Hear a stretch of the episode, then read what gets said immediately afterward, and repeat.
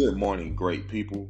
I am your host, Javid the Great, and you're tuned in to episode 21 of Crypto and Chill. And if you are tuned in to the sound of my voice right now, you yourself are just as great. You're just as great as I am.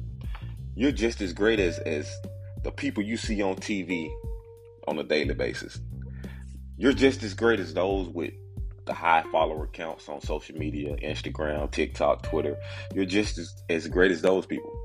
Don't let no one ever tell you, don't let anyone ever tell you that you're not great. You look in the mirror and you tell yourself, I am great. You was born great. We all are great. It's just some of us have shitty personalities, to, for lack of better terms. But not gonna hold you people too long. Um, I don't even know where to start. Yesterday we had. Let's start with Ripple and the SEC. Yesterday we had two filings. Uh, one from Ripple, um, I think Chris and Brad, and one from the SEC. So I'm gonna go to uh, the one from Chris and and uh, it's just Chris. Uh, Chris Larsen files letter in which he states Ripple and Mr. Larsen do not oppose unsealing memos in their entirety. So let's check that out real quick. Let's check that out. Uh, let's zoom in. Let me tell you guys what I think about it, how I feel about it. All right. And it goes as follows Dear Judge Torres, we write on behalf of defendants Ripple Labs Inc. and Chris Larsen in response to the court's February 3rd, 2022 order as unsealing the legal memo- memos in their entirety. Uh, Ripple and Mr. Larsen are submitting with this letter a version of Exhibit E with one limited redaction for the public docket, um, a redaction to which the SEC does not object, and respect, respectfully uh, request that the unredacted Exhibit E remain under seal. Ripple does not oppose the unsealing in full of the SEC memo uh, and Ripple's opposition, and Mr. Larsen does not oppose the unsealing in full of the Larsen memo. The SEC's opposition and Larsen reply. First, Ripple and Mr. Larsen are not proposing redaction to the legal memos. Mr. Larsen believes that if any part of the legal memos is unsealed, then both documents should be unsealed in their entirety so that the public can review the SEC's characterizations of those documents in their full context. Uh, for the avoidance of doubt, Ripple's and Mr. Larsen's position on sealing is not intended to be a waiver of any uh, evidentiary privilege or protection from disclosure with respect to the subject matter of the legal memos. We note that the SEC previously filed proposed redaction of these documents. Uh, next, Ripple and Mr. Larsen are proposing one limited redaction to Exhibit E to maintain privacy of one of Ripple's equity investors. Now, that's understandable. Uh, it's no point in anyone's name being mentioned in a court case uh, in a high profile lawsuit if it doesn't directly have an impact on the case. If it's like if the SEC is suing Ripple for selling unregistered securities, then private investors of Ripple, their name should be uh, redacted out of all documents. Their names serve no purpose, and that goes for investors, companies, uh, anybody who has any relationship, any relations with Ripple, should not be mentioned or brought up in a case like this. So I agree on that part, and also, you know, you gotta you gotta admire the fact that um, Chris Larsen says, "Hey, if y'all gonna uh, if y'all gonna um, unredact one thing, I mean unseal one thing, one document, y'all gotta unseal everything. no, show the whole, show everything, show the whole thing. That shows confidence, and it also it also shows that they have they they have nothing to hide, right? It shows how transparent Ripple is trying to be. Like it's, it's nothing to hide. Like you guys are accusing us of this yeah, this is everything that happened. And if you want the world to see it, they, they can see it, but leave out our investors. Now, if that doesn't gives you, if that doesn't gives you confidence in Ripple and their business strategy and their business Uh, and I, I don't know what to tell you, but you know, I gotta admire that. You know, if you're gonna put out one thing, put out everything. But yet, this is a private company. But yet they ha- they're so transparent. But yet, we have the SEC on the other hand, which is a um, an agency that's supposed to be protecting the, the us, the United States investors, the United States. Uh, I was gonna say people, but definitely not the people because they're halfway protecting investors. But the SEC is supposed to be protecting the investors, but yet they are so shady. They're so sneaky. They're so they act like a mafia. They don't want to give up any documents or public information. They claim everything to be uh, privilege, and you, the, the um, you gotta with the Freedom of Information Act. It's hard to even get a document. You got to file lawsuits to get certain documents, and they're supposed to be uh, readily available for the public. But yet the SEC puts up a fight to be transparent about anything. Not only only that, but anytime you see a SEC official or a commissioner or whatever on TV, on the news, or in some type of interview, they don't speak on certain things. They talk like they're so manipulative and like everything is a secret. Like ah, it's my personal opinion. I'm not gonna. We can't speak on specific things, but Congress painted with a broad brush. Uh, you know, Gary Gensler. Sick of seeing that guy on TV. Uh, but anyway, man, that, that's, that's how I'm feeling about it now. Um, back to the back to the document. Um, moreover, Ripple's equity investors have invested in the company with the expectation that their identity identities would remain confidential. Accordingly, redacted the investor's name from the public document is appropriate. Um, investors' name to protect the privacy of interests of innocent third parties, and explaining that courts in this circuit in this circuit have expressed expressly recognized privacy interest interests in keeping investors' names confidential. Uh, well, there is no evidence that that the identif- that I, that the identities of investors directly affect the adjudication the adjudication um, finally, Ripple does not oppose the unsealing in their entirety of the SEC memo to Ripple opposition, and Mr. Larsen similarly does not oppose the unsealing in their entirety of the Larsen memo. The only redacted passages in these, doc- in these documents concern material drawn from the legal memos Exhibit E, and they they do not reference the name of the investor that Ripple and Mr. Larsen proposed to redact. Cool. Now we scroll down. Um, to the exhibit E. I thought it was going to be more. Uh, my guess, you know, don't take my word for it. I'm not a lawyer. Um, like dig- like digital perspective say Brad Kimes. Um, I'm 12 years shy of a legal degree. So, but I expect more documents to come out since yesterday was the day everything was supposed to be unsealed. But they only uh, they only submitted this with one exhibit, one document, and it's Exhibit E, and it shows redacted. So I'm assuming some more stuff is going to come out today from Ripple, and this regard this uh this regarding their uh, memos.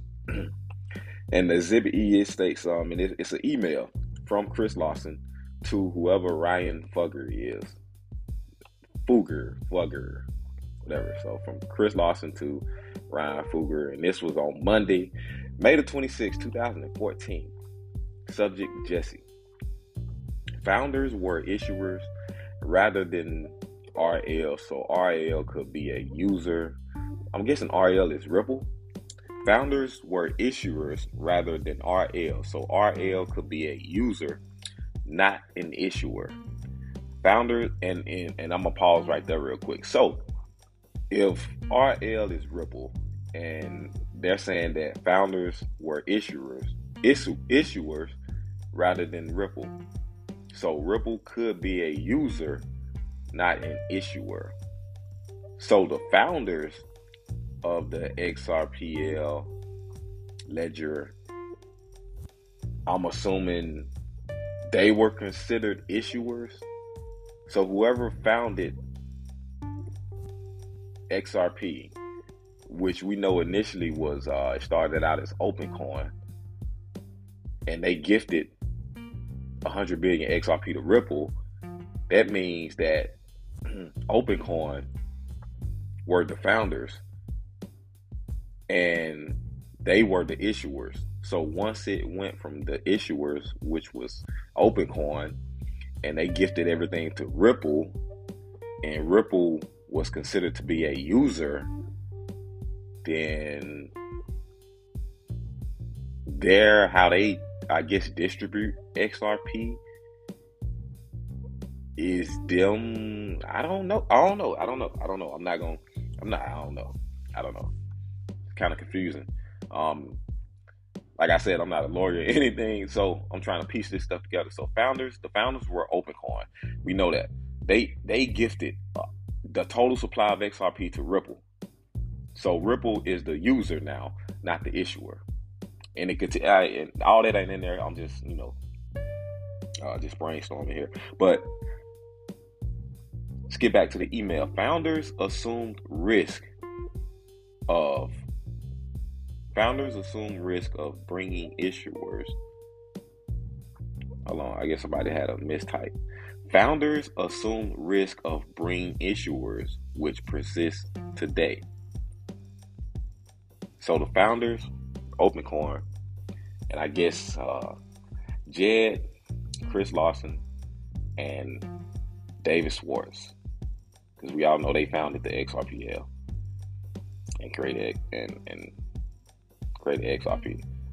Um, so founders assume risk of bringing issuers, which persists today. So are they saying that founders assume risk of bringing issuers, which persists today? Are they saying that with Ripple distributing XRP to Coinbase and Uphold and whoever else, then that could bring issuers risk of issuing out XRP? I don't know. Let's get back to the email. Um, this protected Ripple and was a key point in our first convertible note with investors like, and that's redacted. They didn't say the investor's name. So then it goes on to say 20% was uh, comp for founders personally assuming this risk. I guess 20% was compensated for founders personally assuming this risk. Also, analysis from Perkins Coie. Where have we heard that name before? Oh yeah, it was with the Ethereum free pass. So Perkins Coie had a hand with Ripple and Ethereum. So why was Ethereum the only one that got the speech, got the free pass? So it goes on to say also analysis from Perkins Coie, Coie was that investors and, and, and employees could not receive XRP, could risk SEC designation of a security. So, if per- Perkins Coie told Chris Larsen that investors and employee employees could not receive XRP, this could risk SEC designation for a security. So that might end up being bad um, for for Chris Larsen and Ripple because um, with all the Slack emails and everything that the that the uh, that the SEC has been after Ripple for, um, it could have in there where Ripple is you know compensating some of its employees with XRP, right? So they can say, okay, you got this you got this analysis from Perkins Coie that um, if if you give investors and, employees XRP, it could be deemed a security. But on the other hand, the judge has also also made it clear that it's not about what Ripple thought. It's about what the SEC did on their behalf to lead the market into thinking. But at the same time, it's kind of tricky. You don't want to put all your eggs in one basket on that topic because uh, if you're getting a professional analysis from a, a, a law firm, Perkins Coie, and they're telling you, you know, I, I don't know, it gets kind of tricky. You never know what the judge is going to do on this on, on that instance, right? Now, It says also analysis from Perkins Coie was that investors and employees could not receive XRP, could risk SEC des- designation of a security. Only founders could, Jed, Arthur, and me. So Jed, Arthur Britto, and me. So it wasn't David, David uh, Schwartz. My bad, David. It was Jed, Arthur, Britto, and Chris Larsen. I guess the founders, the only founders. And it said, I'm, I'm trying to dissect this. Analysis from Perkins Coie was that investors and employees could not receive XRP, could risk SEC designation of a security of a security. Only founders could receive XRP. So only the founders could receive XRP, not investors and employees. And then from that point on, you got to say, okay, what investors are you talking about? Retail investors that that are investing in XRP, or are you talking about investors that are investing in Ripple and its private equity? So investors can't invest in Ripple and get private equity and XRP, or is it saying that us retail investors can't invest in XRP? Hmm. We we just got to look at these documents. We got to we gotta um wait on some more of these documents to be to be unsealed, man, to really get a, a, a clear understanding of these memos. Um, but this one here, this this email, it, it continues with further further um, post March 2013 uh, FinCEN guidance. The Ripple designation as a user rather than issuer is and continues to be key. Uh, reducing risk to Ripple holders like Jesse increasing risk to founders and issuers. Further, the ledger was reset hundreds of times leading up to public launch in December 2012. Nonetheless, the ledger simply reflects property ownership of XRP, which was founders 20% and Ripple's 80%. Hope that helps. Yeah, and that's the end of that email. And then somebody responded with um guess Ryan uh, Fugger responded with, "So just to get it straight, what was the reason the founders kept twenty percent of giving instead of giving it all to Ripple?" Hmm. That's, I guess, to you know, for operating costs and uh, ecosystem development, and you know, who knows, who knows, and that's the end of that, man. Like I said, hopefully we get some more. Um, we get some more memos unsealed today. Um, I was expecting more than that, but um, that was that was Ripple's filing from yesterday. Also, Ripple is trending today. It's on the trending list at 32.3 thousand tweets. Uh, so now on to the SEC's filing, and we're gonna look at a couple notes from a few people. Um, we got Charles Gasparino. He said breaking Eleanor Terrett uh, sifting through new docs in SEC Gov versus Ripple.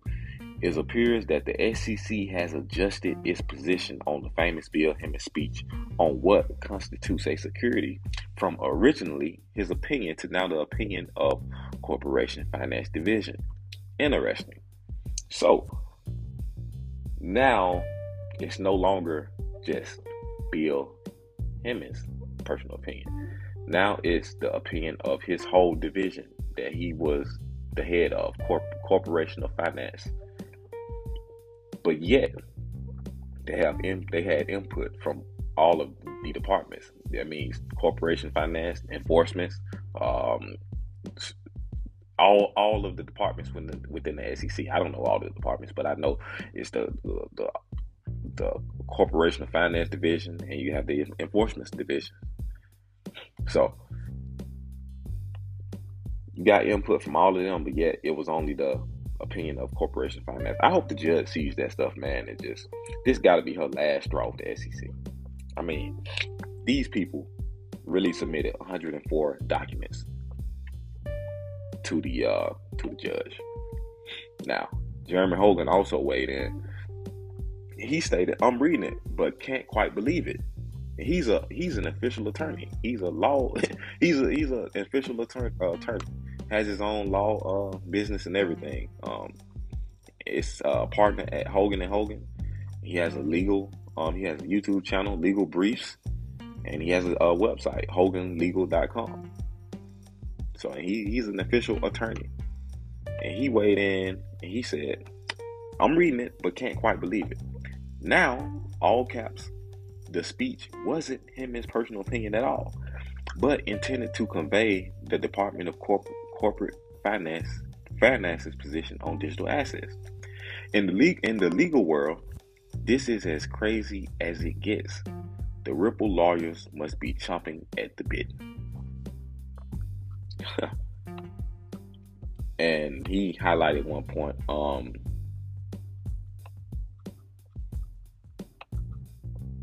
Let's see if I can pull this up.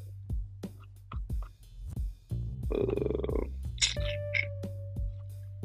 I don't know if I can zoom in or not. Maybe they have promoters and. All right, cool. Here we go. He highlighted this point out of all the documents they submitted. Um, Director Hinman delivered the speech as the Director of Corporate Finance to communicate corporate finance's framework for evaluating digital asset offerings. As reflected in this text, the speech was intended to communicate the general approach used by corporate finance in evaluating whether digital asset offerings may be considered securities offerings and to invite the market to communicate with corporate finance staff about these issues. Director Hinman began the speech by noting that the conference provided a great opportunity to address a topic that is the subject of considerable debate in the press and in the crypto community whether a digital asset offered as a security can over time become something other than a security. In addressing that topic, Director Hinman stated that, that he was providing a framework of some of the factors to consider in assessing whether a digital asset is offered as an investment contract and is thus a security, and that corporate finance staff were happy to help promoters and their counsel work. So, Why not say this in the beginning? Why waste everyone's time to go and, and, and have Hinman sign a sworn affidavit, have Hinman deposed, for you to only turn around and ask the judge for, recon, for reconsideration of her ruling, all to come back and say, "Oh, it was the it was the only the opinion of the department he was leading, not just his opinion." Like, are you kidding me right now? Are you kidding me? I, I, I, I, kudos to the judge because she has more patience than I do. like, how is she able to sit through all of this and not just scream? Like, I don't know. Maybe she is. Maybe she is getting all this stuff and like, wow, wow, wow, wow. The SEC. I think by now, man, she got to see the games the SEC is playing like if she don't, like she has to be one of the sweetest and nicest judges ever. And you know, judges aren't aren't typically aren't typically sweet. So once pushed to that certain extent, man, she's got to be like she's got to be vivid. She got to be like, wow, I'm really tired of these documents. Like, at what point is she gonna say, okay, done with the games, done with the playing around, done with this? Like, either you guys are gonna settle or I'm gonna start ruling through these motions and we finna get this show on the road. Because at this point, we just wasting time. We wasting everyone's time. We got these people money held up, and they're waiting on outcomes. We got 65,000 Ripple holders that I've granted uh, access to the case, and like these people aren't here for nothing. Like we need to get this show on the road. We're still going through this whole expert discover discovery phase. Ripple is still conducting deposition. SEC is too, I think. So this whole delay tactic the SEC is running, man, it's just uh, it's, it's, it's it's it's if you, it's not for the it's not for the impatient. I tell you that it's not for the impatient. So right now I have the um the SEC's filing pulled up, and like I said, it's 104 pages. The judge restricted them to 10 pages, but yet they did 10 pages and used every piece of the page. They used so much of the 10 pages that they had the right respect, respectfully submitted and the signatures on the 11th page. Like, are you kidding me? Are you kidding me? If you had this much to say, why not say this in the beginning? Y'all saw they saw what Ripple was filing. They saw what was going to be submitted to the judge. Why not intervene at that point and say, "Nah, we got this. We we can do this," instead of waiting for her to make a ruling and then asking for her reconsideration? Like, what kind of games are the SEC playing? I'm sick of seeing this. And I'm just going through it now, man. It's no way I'm gonna read this, and, and I just stumbled upon this. Uh, through these communications, SEC staff were deliberating about what guidance they should provide to market participants. Guidance staff should be able to develop through discussions without fearing that their communications will be subject to public scrutiny. What? What you mean? You're the SEC.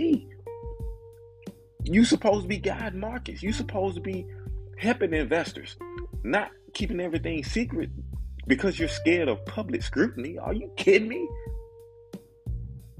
Is the SEC ran by kids?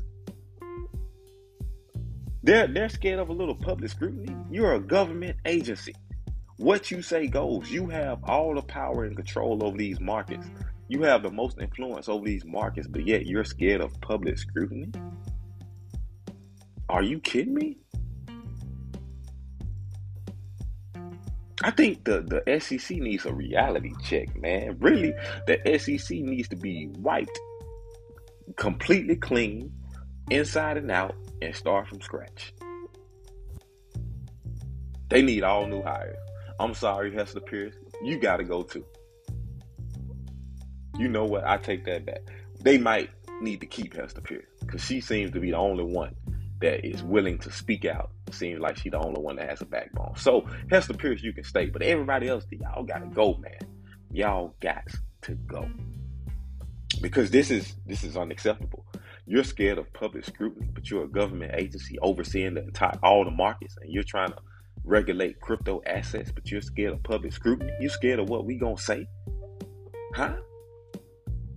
If if you're if if, if you're being fair and you're providing a level playing field and you're protecting us from from from uh, uh from scams and and and and, and being manipulated and you know what I'm saying, rug pulled and all that. If you're doing the right thing, SEC, you would not have to worry about public scrutiny. The only time you should worry about public scrutiny is if you're doing some corrupt things in the background. If you're doing things that you know are not right, that you, you're doing things that are not ethical, that's the only time you should worry about public scrutiny.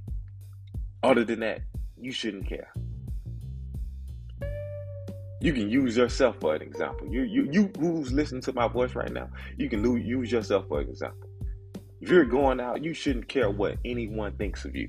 If you're being the best you can be, I don't care what level or what status you have. If you're doing the best you can be to become the best version of yourself, you should not care what anyone says about you. If you're overweight and you're in the gym working and you're trying to get in shape, who cares what anybody says about you? You in there working. You doing what's right. If you're a good hearted person, you're a kind spirited person, you treat everybody how you would want to be treated, who cares what anyone thinks about you? Who cares? Nobody cares. It's people out here with, with shitty attitudes. It's people out here that are, are running scams on people. It's people out here that are doing bad things. And uh, a lot of times, those are the main ones that have the most to say about someone else. But who cares about public scrutiny when you're doing the right thing? You're doing the right thing. You're doing right by people. Who cares about public scrutiny? All that stuff the SEC is saying is, is, is BS, man. It's bullshit. It's BS. Like, come on, man. See, let's see what else we got in here. Let's see what else. uh, highly consequential, indeed, given importance of having the SEC get it right on highly consequential decisions of how or whether to regulate digital assets, the need to promote candor to improve agency decision making is critical.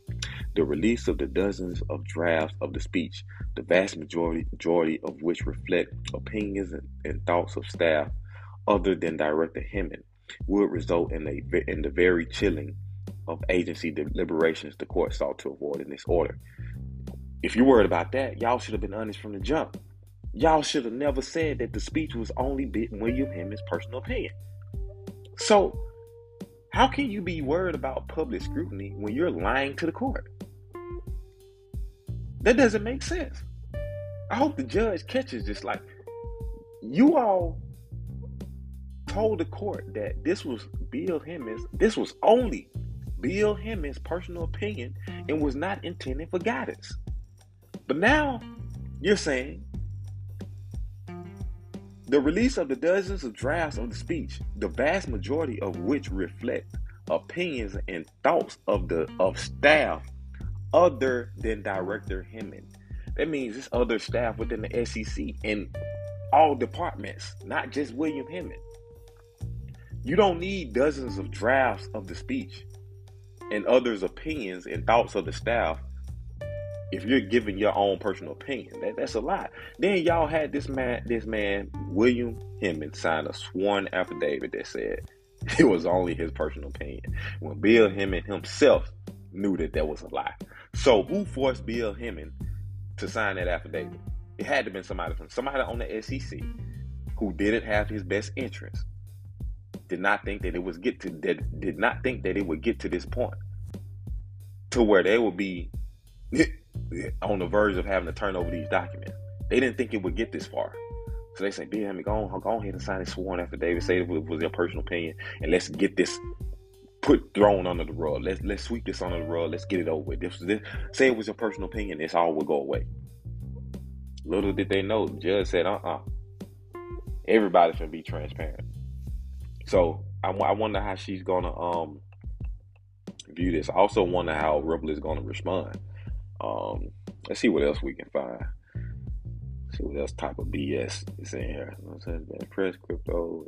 Hey, I'm trying to go through it because I don't want to go through the um the whole thing. It's a lot text of the speech makes clear. Well, it's just ten pages on the written front, but and the rest of it is all exhibits the SEC submitted to take it all the way up to 104. Crazy. Okay, here's something about the deposition. In his deposition, Director Hinman confirmed that the speech was intended to share more generally the framework that the Division of Corporation of Finance was using in thinking about the, these new assets. speech intended to inform the marketplace of how the, the Division of Corporation Finance and I felt about these topics. He further confirmed that following the speech, corporate finance generally applied the framework outlined in the speech when considering considering whether digital asset transactions involve securities.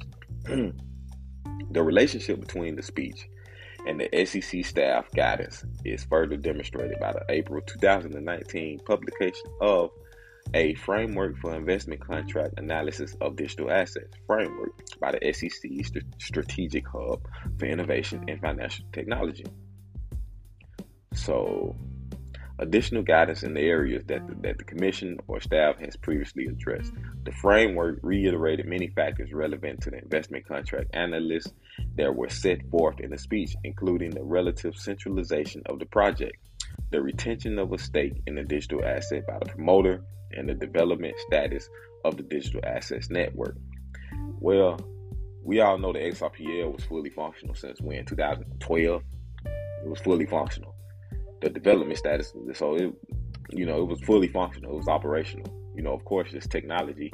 You're not just going to leave your technology there stagnant without, you know, adding some improvements. So it's always a, a, a need for it to be developed, you know, to adjust to times. You know, that's why Swift is in a position they're in now. They didn't adjust to times. Now Ripple came along with a better product, a better system. As they, you know, what the word around town, Ripple is going to replace Swift. All because Swift didn't update his technology.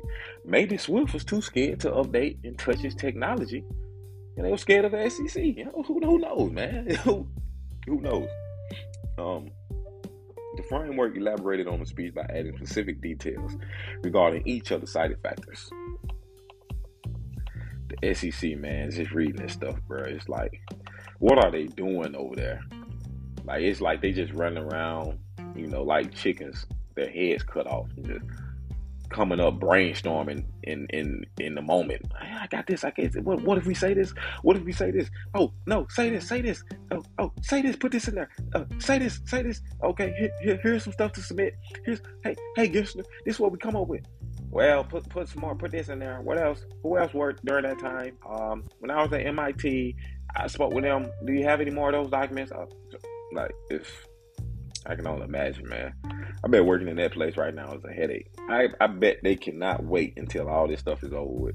I bet they're begging for some clarity um, for crypto and digital assets. This right here has to be the most man. It, it, that that workplace has to be hostile. Gary pushing them. You know they're getting public scrutiny from us. Every time you turn around, they're getting asked about crypto from Congress. I know, man, it, it, it got to be a hostile work environment. So, see what else we can come up with. Cannot somehow change analysis respect to whether blah, say, blah.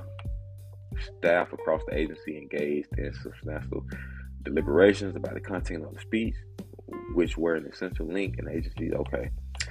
The dozens of drafts of the speech exchanged among SEC staff show that the speech related to SEC policy, particularly on what guidance staff believe could be communicated to market participants about whether transactions in a particular particular digital asset involve the sale of a security. Huh. For the next month, Mr. Fred- Frederickson, along with Valerie um, of the Cyber Unit, Assistant Director in Enforcement Cyber Unit, until June 9, 2018. And then Senior Advisor for Digital Assets Innovation and Corporate Finance, Michael C. Uh, Seaman, then directed him and his counsel and directed him in work to draft a speech, exchanging at least 23 drafts between May the 3rd and June the 4th. That's not that's, that's not a personal opinion, man. It never was. On June the 4th, direct, director uh, circulated a draft of the speech to officials outside of his division, including counsel for the then chair, as well as the directors of other divisions and offices requesting comments. That right there, that what I just read, let me repeat it. On June the 4th, excuse me, Director Hinman circulated a draft of the speech to officials outside of his division, meaning outside of the, the uh, the Department of of, of uh, the Department of Corporation Finance. Outside of that, he circulated the draft of the speech to officials outside of his division, including counsel for the then chair, as well as the directors of other divisions and offices, requesting comments. On June 5th, this email was forwarded to the chair. In the in the the in the days officials in issue in the issuing days, my bad, y'all. Officials across the SEC provided substantial substantial feedback and comments on the draft. The Division of Trading and Markets, that's another division. The Division of Trading and Markets on June 6th, the Division of Investment Management on June 7th, and the Office of the General Counsel on June 8th. Director Hinman, Mr. Fredrickson, and Mr. Seaman worked to revise the speech to the response to respond to these comments. This revision process led to eight additional drafts between June the 7th and June 11th. On June 11th, Director Hinman circulated a revised draft to many of the same officials who had received Entry 9. So we're going to have to check out Entry 9. Uh, on June the 12th, officials from uh, TM, IM, and OGC provided a second set of substantial comments on the draft. So, mind you, people, as the judge is reading this, she gonna say, "Oh no, that's that's not a per- that's not a personal opinion." Anybody with sense gonna see this and say, "Oh no, that's that's not a, uh, a personal opinion." You getting comments and and uh, sending drafts of speeches to all these divisions and departments and you getting comments and then you redoing the speech, you making it making sure it's right and in in correspondence with all these other divisions and departments, that's not a personal speech. That's guidance. You're getting input from every division within the SEC, and you're telling me that that's not guidance, but yet now you want to pick and choose who you go after, what digital, uh, what crypto company you want to go after, but yet you give Ethereum the only free pass after you done got guidance from all of these divisions? Are you kidding? The SEC man is digging their own hole, bro. They digging that hole deeper and deeper. Before long, they're gonna be on the other side of the world. How deep that hole running? um, back to the, uh, to this uh document from June 11 until directed him and delivered the speech on June 14. He and corporate finance staff exchanged another 12 drafts. Are you kidding me? Are you kidding me? But yet, uh, I ain't gonna say that's his personal opinion anymore. We all know it's not. In total, Director Hinman sent comments on at most 10 of the 52 unique drafts, excluding forwards of the speech. The main thing we need to know is was anyone from the Ethereum Foundation included in those drafts? You know, were, were you getting input from anyone outside of the SEC on that speech? The SEC is respect is respectfully submitting the following 10 documents reflected in attachment 1 for in-camera review. So, they are the SEC is respectfully submitting the following 10 documents. The SEC is submitting 10 more documents, right? So you got document A. On, on May 21st, Mr. Frederickson sent that what he described as a first rough draft of the speech to Mr. Seaman. The document shows that Mr. Frederickson, the chief counsel for corporate finance, wrote the earliest draft of the speech. Wait a minute, wait a minute, wait a minute, wait a minute. So you telling me Bill Hinman didn't even write the first draft? How's that hit? Oh my God. Oh my God. Am I reading this right? On May the 21st, Mr. Frederickson sent what he described as first rough draft of the speech to Mr. Seaman. The document shows that Mr. Frederickson, the chief counsel for corporate finance, wrote the earliest drafts of the speech. It also demonstrates the significant changes to the speech from this early draft to the final version delivered by Director Hinman. So, really, Bill Hinman only delivered the speech. He didn't even write it. Are you? Document B, second document. Mr. Frederickson sent a revised draft to Miss Szczepanik copying Mr. Seaman on May 24. On May 25th, Ms. Szczepanik responded with her comments, including a suggestion to add more information on, and that's redacted. I, am pretty sure it has something about Ethereum under this redaction. This document demonstrates that the initial drafts of the speech were the result of collaboration among corporate finance staff, which included but was not limited to Director Hinman. Document C. On May the 30th, Hinman circulated his edits to Mr. Frederickson, Ms. Szczepanik, and Mr. Seaman and noted, I need to get this back to you guys to see if you agree with the addition and where I took this. Director Hinman's inquiry as to his staff's views demonstrates that the speech context contents were intended to reflect the views of corporate finance staff. Document D. On June 6, Natasha Greiner, then Assistant Chief Counsel provided comments on behalf of her division. TM's comments were extensive and substantive. substantial. They included a suggestion in this redacted, as well as the addition of a redacted as well. TM also made lengthy comments on redacted. this document shows deliberations of TM staff on these important questions. Wow. Document E on June 7, Jennifer McHugh then senior special counsel in IM, provided comments on behalf of her division. In her co- uh, in her cover email, Ms. McHugh referenced a call the previous day with Mr. Ferguson to discuss the draft and noted that redacted. redacted. These comments show that staff and other these comments, listen closely, people. These comments show that staff in other divisions were closely reviewing and deliberating the issues to be communicated through the speech. It, it don't say only the division of corporate finance were reviewing and deliberating. It says these comments show that staff in other divisions were closely reviewing and deliberating the issues to be communicated through the speech. Now, document F on June 8th, Laura, uh, then Associate General Counsel, provided OGC's comments on the June 4th draft.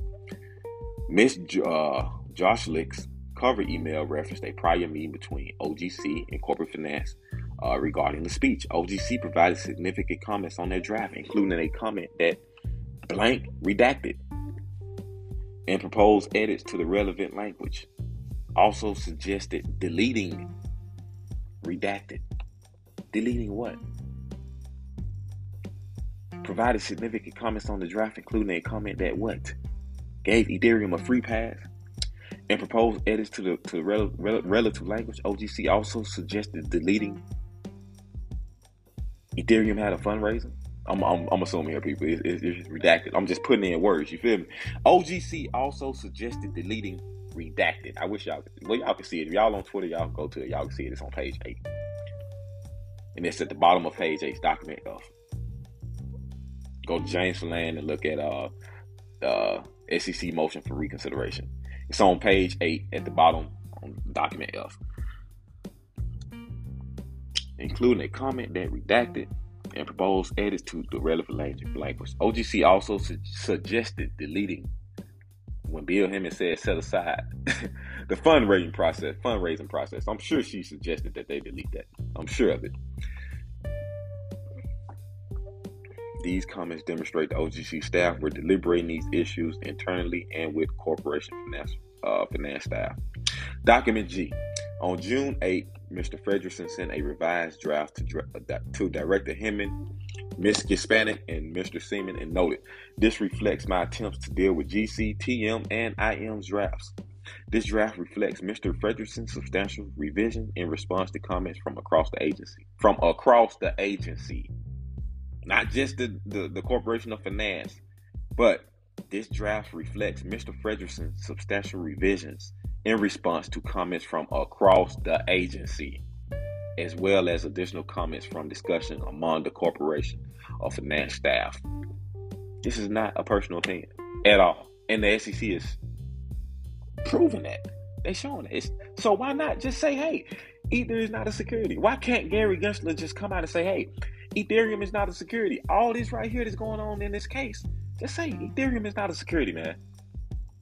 It's not if the, if the judge come back after this with a new motion saying, "Hey, my opinion has changed. This was not the opinion of William Hinman. This is official SEC guidance. Input was shared all across the agency, and then therefore shared to the public and moved the market." I wouldn't be surprised if that happened. I would not be surprised at this point.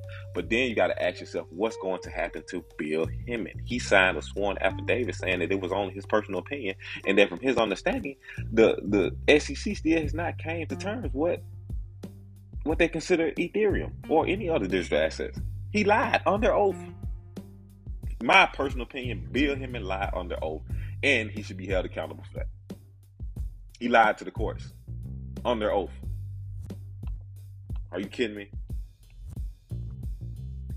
Document I. On June 12th, Mr. Seaman circulated a, a revised draft to Director Hinman, Mr. Frederickson, Ms. Szczepanik, and noted that the draft reflected comments from Sean, uh, Chair Clayton's then Deputy Chief of the Staff. Let me let me repeat that.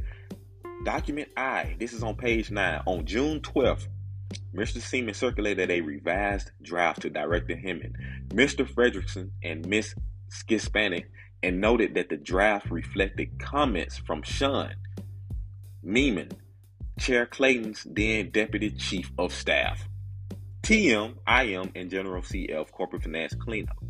The draft reflected significant revisions to the June 11th draft made in response to comments from across the agency, including the chair's office. Including the chair's office. Come on, man. Document J. On June 12th, Ms. J- uh, Jarsulic provided OGC's comments on the June 11th draft. Ms. Jarsulic's covered email noted the big issue the big issues are, and it's redacted. Want to guess what's behind those redacted lines? It's either something dealing with Ethereum. It, it has to be. That's the only reason it's redacted. It has to be something dealing with Ethereum. The mm-hmm. big issues are Ethereum had an ICO. It, I'm telling you that it has to be that. The big issues are Ethereum had an ICO. All that's redacted. Why? Because that had they, they got it has to be what it says. It, it, it's just a shame how the SEC does not want to be held accountable or put out any guidance, man. Because why? Because Gensler, he is abusing his power. He wants to regulate all of crypto. He wants all of crypto under the securities laws. That's why he don't wants to provide any clarity. And everything that the SEC is putting out that could provide clarity is redacted. And they don't want to put it out. You got to file lawsuits to get documents. I don't understand it. SEC is not playing fair. The SEC is not playing on behalf of the U.S. investors in innovation. They're not. They're not, man. They need to be held accountable. Period. They need to be held accountable. Um, let's see. These documents show that as part of the process of preparing the speech, SEC staff engaged in substantial deliberations about the SEC's regulation of digital assets, including Ether. The extensive participation by many SEC, SEC staffers is not consistent with us lending a helping hand to Director Hinman in making a speech to express his personal views. Huh? What? Bro. Oh, I almost closed the laptop. Are you what?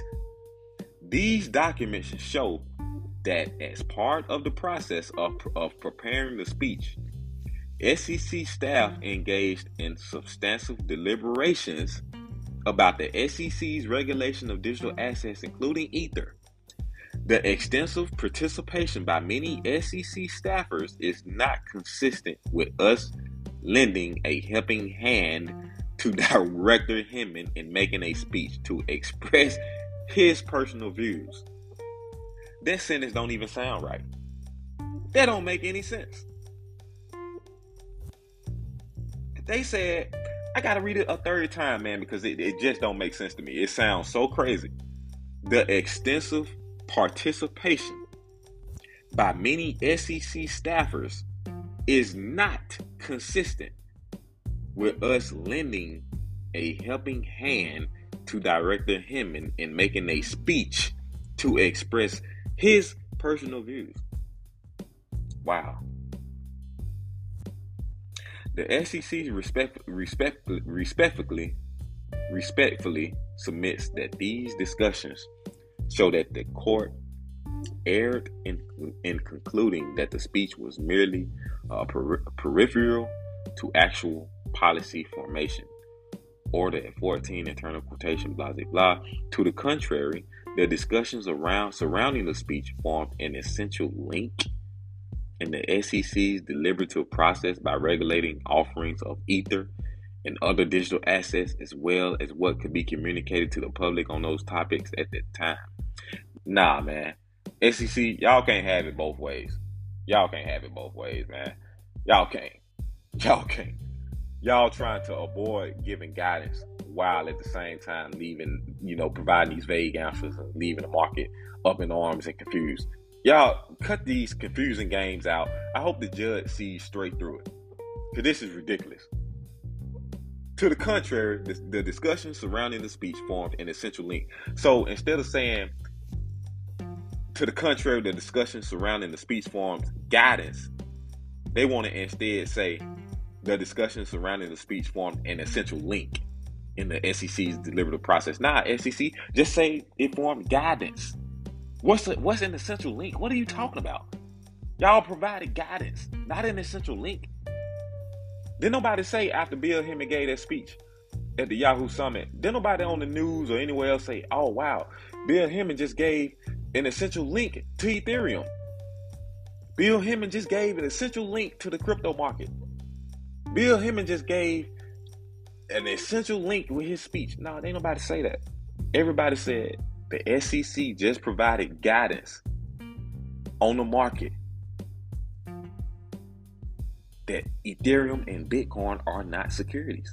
That's not an essential link. That's guidance that receive input from all of the divisions within the SEC.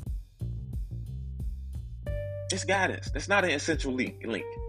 You can call it what you want on an email and play these word games. And like Joe Lubin used to say, y'all y'all are creating word salads. Y'all are trying to y'all are trying to create your own reality with the words you say. But at the end of the day, no matter what words you try to substitute it for, y'all provided guidance, not an essential link. Y'all provided guidance that received input even from the chair on down to every division within the within the agency. Ridiculous. Ridiculous, man. That's that's that's the shame. That's a shame. Yeah.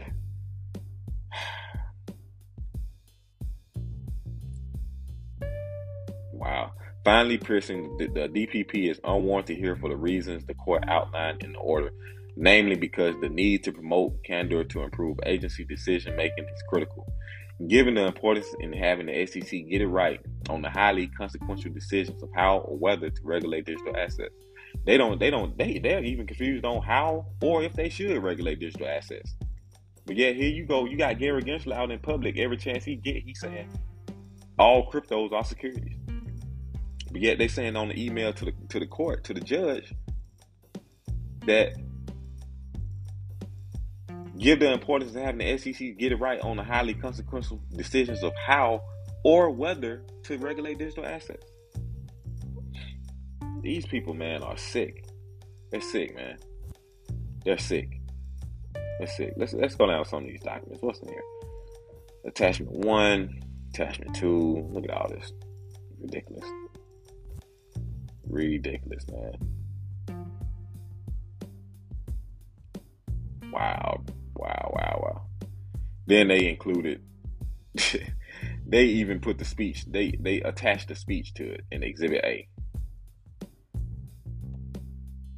They put Bill Hinman's speech when Howey met Gary.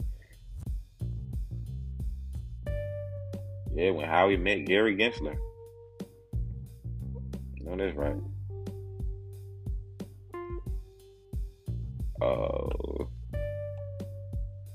let's take a short break, man, and we, we I'm gonna come back, man. I might have to read a little bit more of these um these exhibits.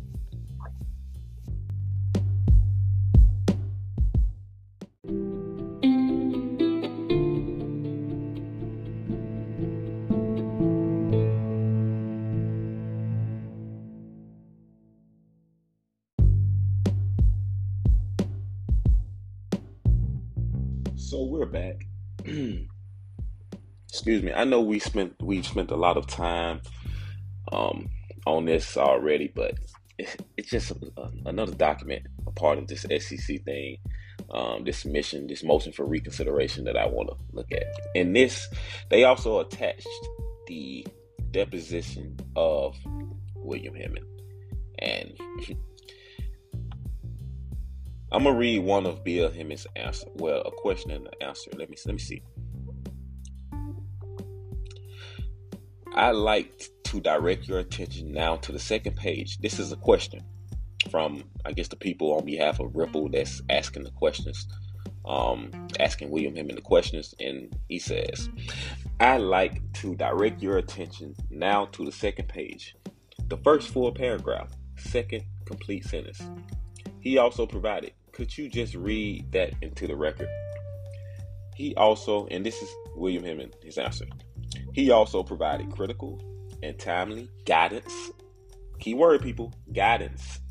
He also provided critical and timely guidance to the market participants on emerging issues, ranging from innovation such as direct listings and dig- digital assets and novel offerings such as direct listings and special purpose acquisitions acquisition offerings to questions arising from the impact of COVID 19, the effects of Brexit, the replacement of LIBOR, and the disclosure of risk related to foreign issuers and emerging markets. Question, and again, that's an accurate statement. William Him answer, yeah, yeah, I think that's right. Then it says, question, I'd like to direct your attention to the term digital assets in that sentence. What was the critical and timely guidance you provided to market participants with respect to digital assets? Assets. I think the division, while I was there, provided guidance. Keyword again, people. This is Will Hinman his answer. I think the division, while I was there, provided guidance. Not an essential link, but guidance. In a number of arenas, meetings with market participants, speeches, testimony in front of Congress about the application of the division, about the application of how the division viewed the application of the federal security laws to digital assets. Come on, people. We'll come to the meetings later. Did you consider your June 14, 2018 speech an instance in which you provided timely guidance to market participants with respect to digital assets? Answer from William Hinman. I think it was a time when we provided guidance. Again, people, keyword guidance. I think it was a time when we provided guidance to the marketplace. Yes. Yes. and in respects, was your June 14, 2018 speech critical and timely guidance. Then someone butted in, Mr. Ten, uh, Tenreiro. I'm going to object to the form. In other words, Bill Hinman consider his speech as guidance. But yet the SEC now says it was just an essential link. Ridiculous. So they they they put Howard to digital assets. They put Bill Hinman's speech. They put his deposition in there. All this equaled up to 104 pages of a bunch of nothing burger to the judge. And I'm just I'm going through it now. Um, all these exhibits, man. SEC FinHub staff statement, staff statement on OCC interpretation.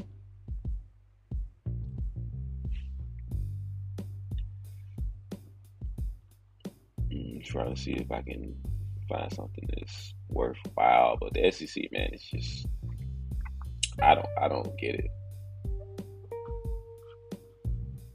I don't get it.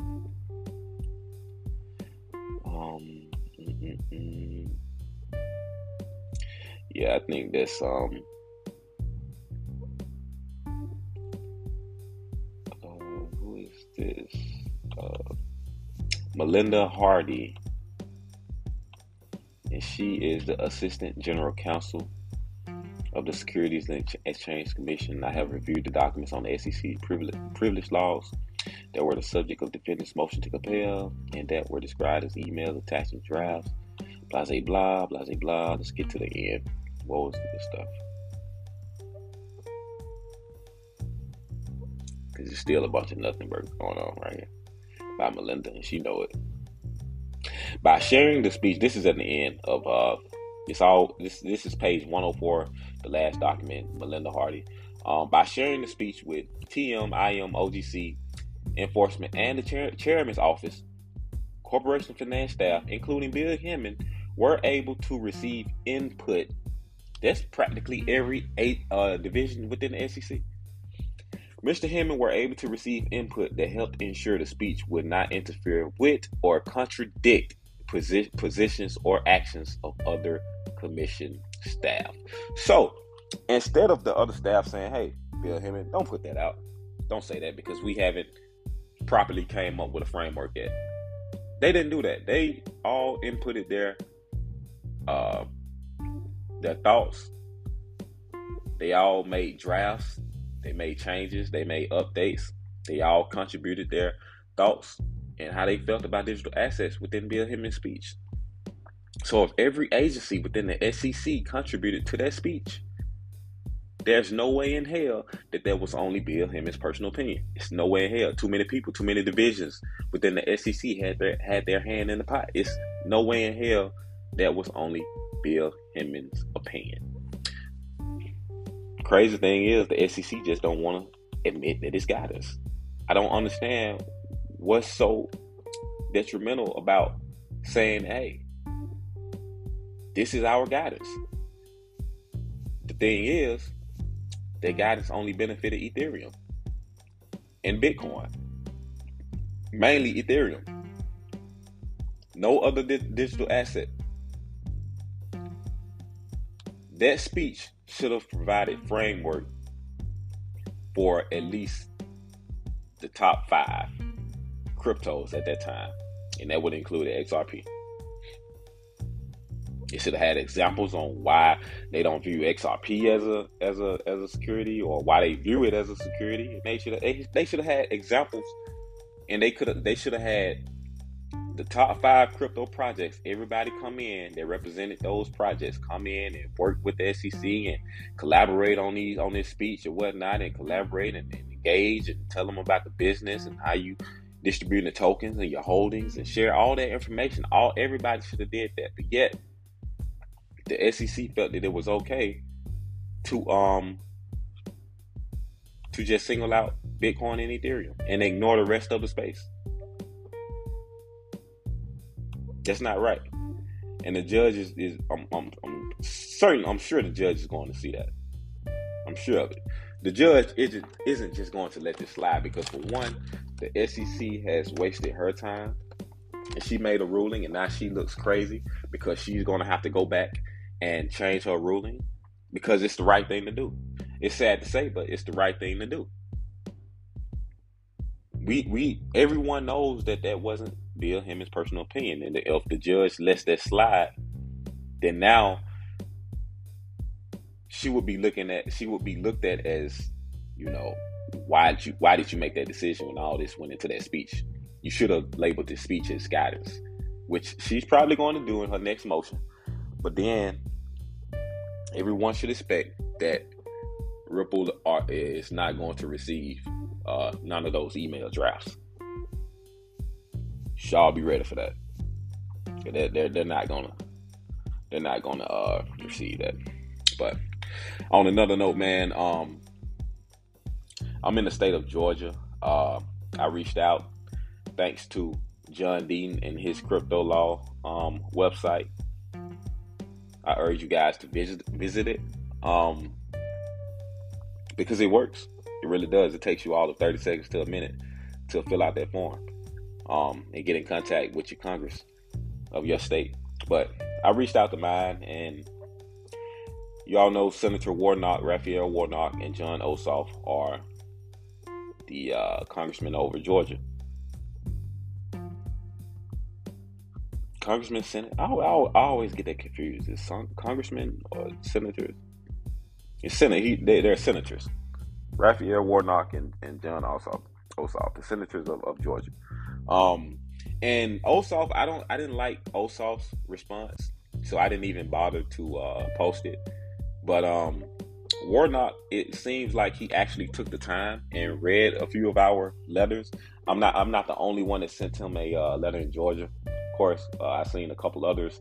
They got the same response, but it seems like that, um, like I said, the crypto law it worked because we all had the same subject title, and you know what, you know what, um, improperties at the SEC, um, and he kind of addressed it. So I'm gonna read that letter that that uh, Senator Warnock sent to me yesterday, uh, and it goes, um, "Thank you for contacting me."